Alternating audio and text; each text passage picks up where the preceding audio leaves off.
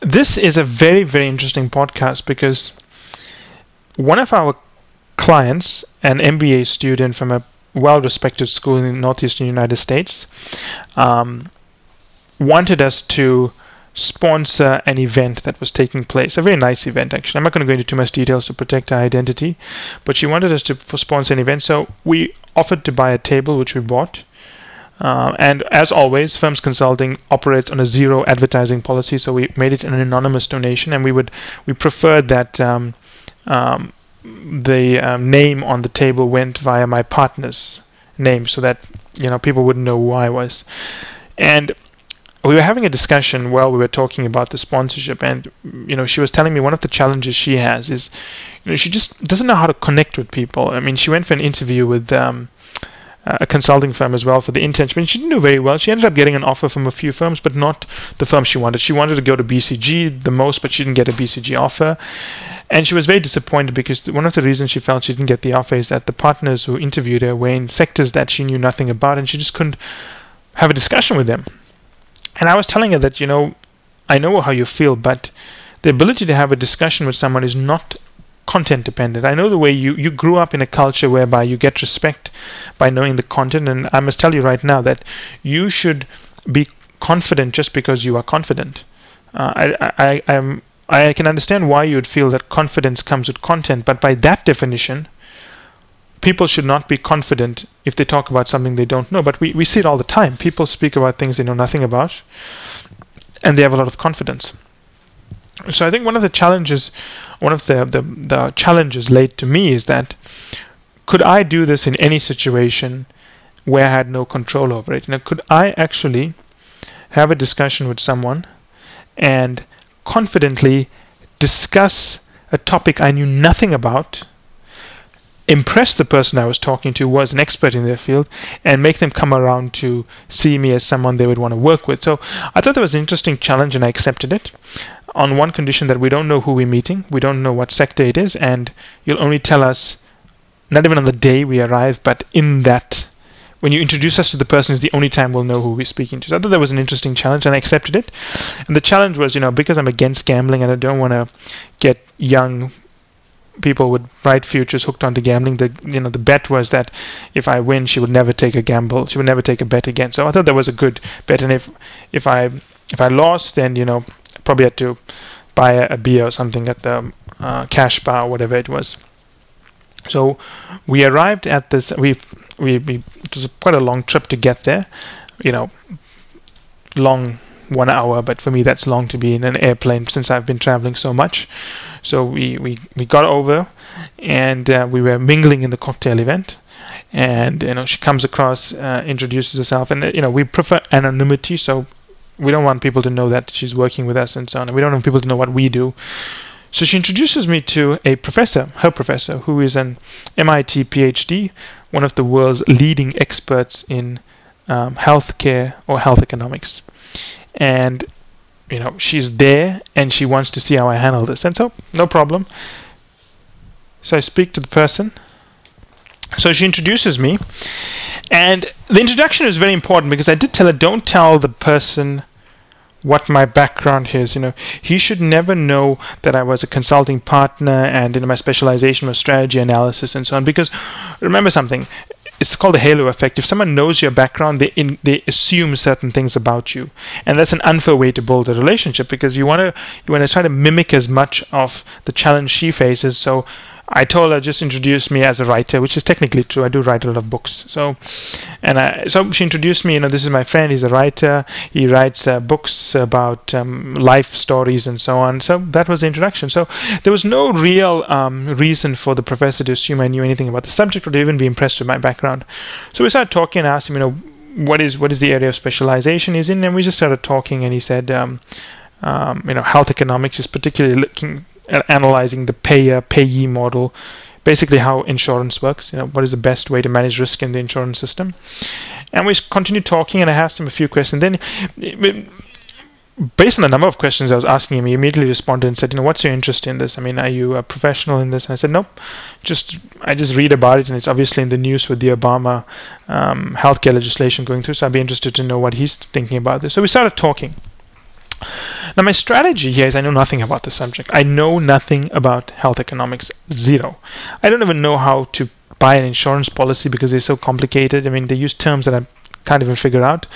So, so we started talking, and my strategy is the same strategy I use with anyone where I don't understand a topic. I put them on the back foot by asking questions, clarifying questions. So I asked him, you know, what is he doing now? So we had a brief discussion. He said, well, basically, I'm on sabbatical at the moment. I'm not teaching this year or this group of MBA students the next six months as I'm doing research. And I said, okay, what are you researching? He said, well, basically, I've submitted a grant to three institutes to build a new um, macroeconomic model. A, I think he called it a bifactorial model, something like that, to measure, um, to understand the risk associated.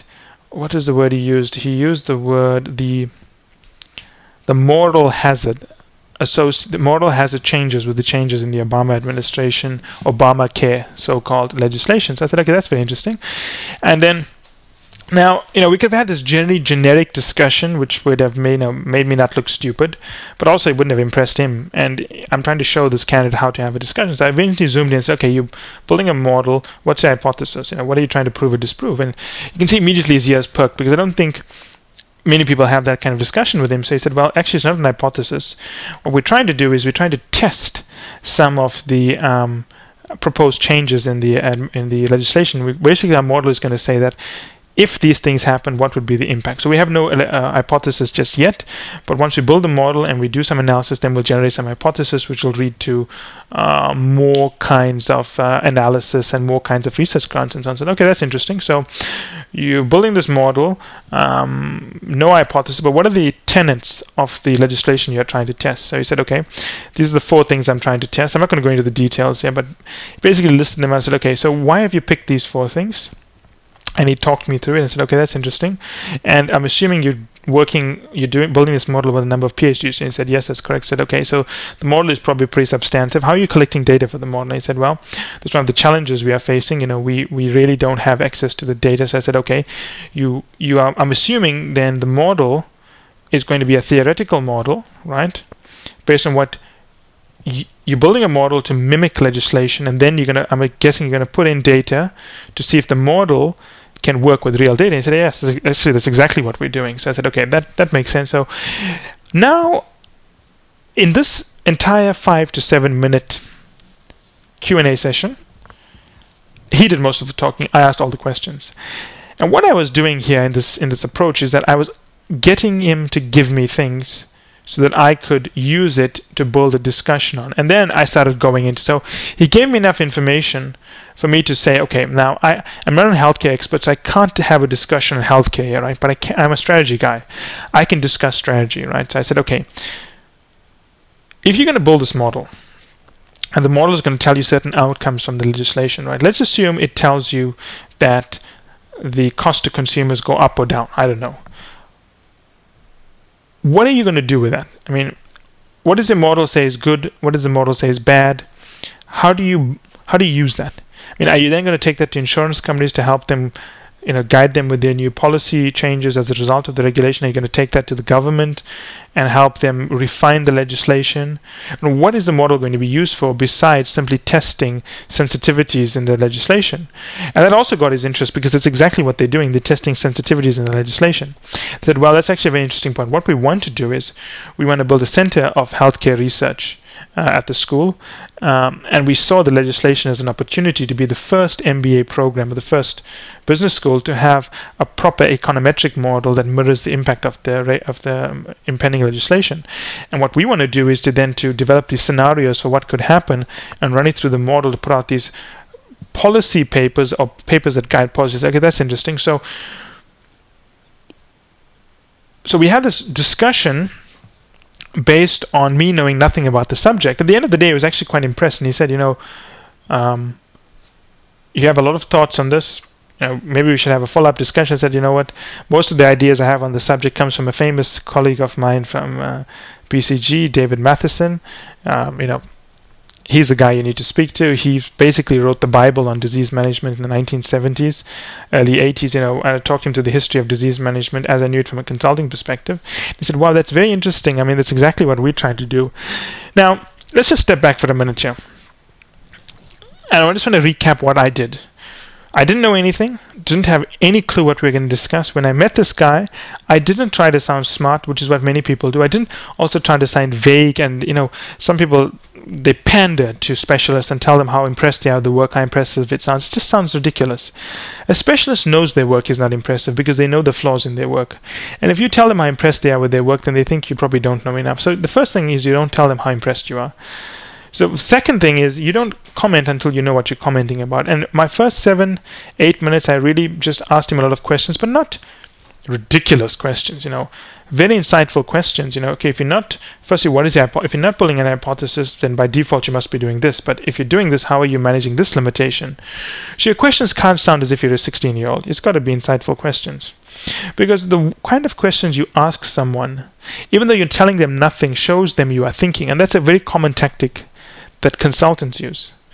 When we're dealing with a client and we want to impress a client, especially with a client we know nothing about, for example, if we go into a new sector, we cannot tell them an important mind shattering or mind blowing factoid of insight to get them to think, wow, these consultants are worth every dollar we, we, we're spending on them. No, we can't do that because we don't know the information. But we can use the information they're giving us to ask very deep, probing information that shows them we're thinking very carefully about what they're saying. And that's a consulting skill. When you meet someone, everyone does this, right? This is what everyone does. They'll come to me and say, Michael, I want to ask, I'm going in for a meeting, I, I need three questions to impress the person. I always think to myself, my God, what are you doing? You haven't even had the conversation yet. How do you know the questions you're going to ask the person is even linked to the conversation you're going to have? And they say, Well, I don't know, but I need to have good questions. But imagine you have the most brilliant questions in the world, but they're not linked to the 45 minute conversation you've just had. How do you think you look? You look pretty ridiculous, right? So what I advise advise people to do is that when you want to meet someone you don't know anything about, and that's pretty much to everyone who's networking out there, right? Or even when you're in an interview, when you're meeting a senior partner, final round, second round, whatever round, and you want to impress them about something, you don't have to always have information. In fact, consultants don't have all the information. What we do have is the ability to listen to what they're saying and ask deep, probing questions to extract or to frame the discussion in such a narrow, in such a niche that we can have a, a very, I think, fluid discussion about it. So when you want to impress someone, it's not always so. Yes, you need to. Don't worry about not having the content. That's the first myth that you can shatter right now. Having content means nothing. In fact, you should know by now consulting firms don't like people who have a track record of excellence in a, in a content area. They're actually looking for problem solvers. So deep content not going to help you. The second one is yes, you must ask questions, but don't go with your questions pre-prepared, right?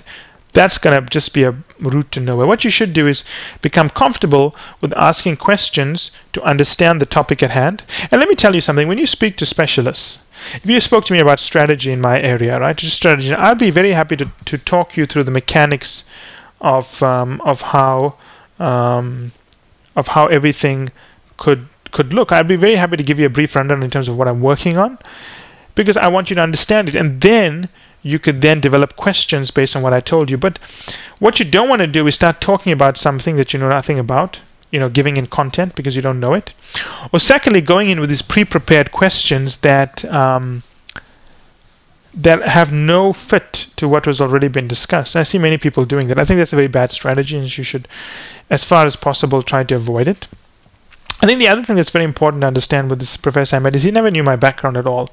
I mean, I I, don't know whether I look young or old, but I think I don't look very young. So you probably thought, I mean, writer, this guy probably just knows the English language and maybe hopefully well at that.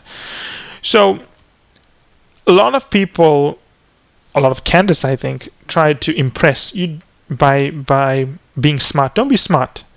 Try to understand. You can impress per, a person immensely by understanding them. And let me tell you something. In today's world, business or whatever it is, most people are misunderstood. Most people, their work is not understood, their work is not appreciated. If you can take the time to understand what they're doing, and I mean truly understand what they're doing, and build on it and reflect on it and have a meaningful discussion, you will gain more credit with that person than someone who is just an expert and is just going to try to impress them.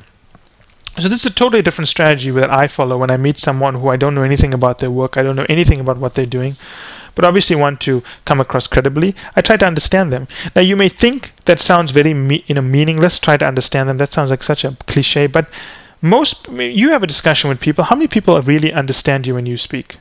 I think that's really the the the, the cliche of relationships, right? People don't understand each other, and it's true. Business is the same thing. There are many executives who speak to advisors and some, but the advisors just don't understand them. So my strategy to build credibility, to build trust, to build respect when I meet someone is to understand them, really understand what they're trying to do. That's my first objective.